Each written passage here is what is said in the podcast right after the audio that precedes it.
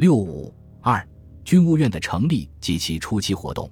此外，广东局势长期纷乱不堪，对大局影响甚大，因此收拾粤事就成为军务院的又一大任务。岑春轩、梁启超也明白，粤局不稳，纯属龙继光之流所为。梁就说过：“吾为粤事以吞生呕心，足无善果。海珠之变，兼我之良，虽非龙主谋。”而越局内容可以想见：汉将盘于上，私党哄于下，浩劫终无幸免，所争早木耳。但他们又认为，以围攻观音山双方相消之兵力，足举相干敏而有余，龙灭而贵一皮，更和谐以御贼。况糜烂后之收拾，非击越可奏功，而独立省份内讧之丑生，徒令老贼逆效，友邦苗武。因而决定仍以引类言和为收拾越事方针。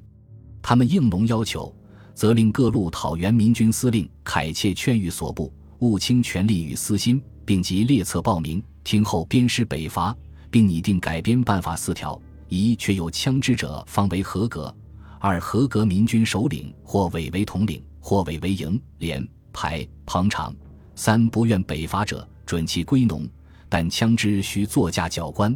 四自出事后，如有不报名请鞭，始终负于抗拒，意图扰乱治安者，即意图匪论，当调集大军严加痛剿。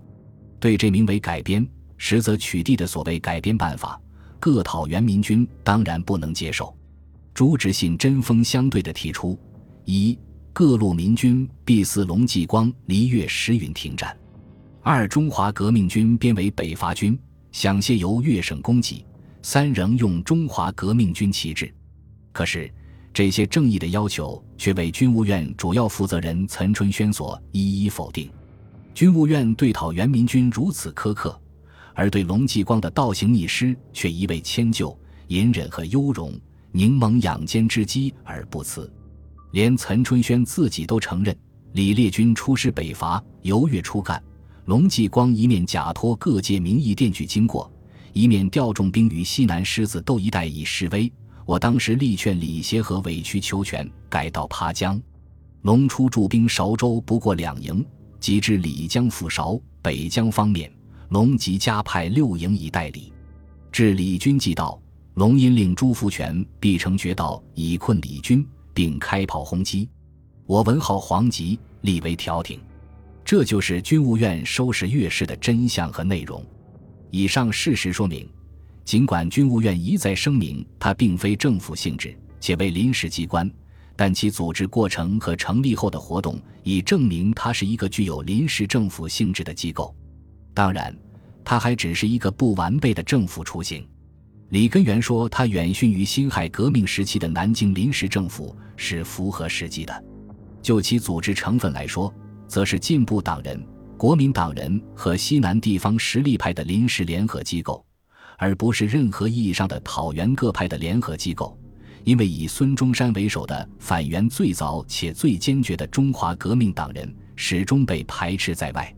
梁启超、陆荣廷、唐继尧等人，无论在成立过程中还是在成立后，都具有举足轻重的作用。这表明其领导权实际上掌握在进步党人和西南地方实力派的手里。然而，军务院的成立还是具有重大的积极意义和历史作用的。他在袁世凯宣布取消帝制、玩弄和谈阴谋、企图继续窃据总统位置之时宣告成立，这本身就是对袁世凯最沉重的打击。何况他成立后还从政治、军事、外交等方面对袁发动了一系列的攻势。上海时报记者彬彬为文指出，北京政府所据者。南方军务院之组织已俨然一临时政府。从前南方势力虽大，尚无统一机关；北方尚有城社可凭。今如此，则所谓中央政府已无复奇货可居。又连接紧要报告，南方一面依约法代理，一面通告驻京各国公使废止北京政府。此等消息较之某省独立、某战失败之惊报，何耻十倍？李根源也说，此举于军事、外交上收效颇巨，特别是他屡以拥护约法，保障国会昭示天下，把反元斗争由护国引向护法，其意义就更非一般可比了。这不仅为护国战争补充了新的纲领，树立了新的旗帜，而且为他赢得了更加广泛的同情和支持。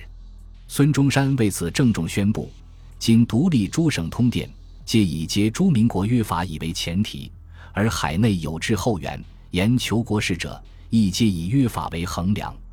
文书庆幸此尊重约法之表示，足证义军之举为出于保卫民国之诚。文与元氏。无私人之愿，违反约法，则愿与国民共弃之；与独立诸省及反原诸君子，无私人之会，尊重约法，则愿与国民共助之。可见，军务院已将护国战争大大向前推进了一步，其功绩是不可磨灭的。但是，军务院的局限性也是显而易见的，除其内部各方面为种种私利而相互竞争之外。最主要的就是对军阀、官僚、政客的信任与依靠远在人民之上。虽然这在最大限度的孤立与打击袁世凯方面也曾起了一定的积极作用，但留下的后患是无穷的。以广东龙继光为例，由于军务院对他姑息，结果凡是军务院处处遭到刁难与掣肘，以致出师北伐也难以顺利进行。当然。这并不是军务院任何个人的责任，而是中国整个资产阶级的软弱性和妥协性的表现。即如孙中山这样的革命党人，也曾一度认为大敌当前而内分不息，事实无畏，并电令广东中华革命军勿与己军相持，彼敏猜疑，并力求事实上之一致。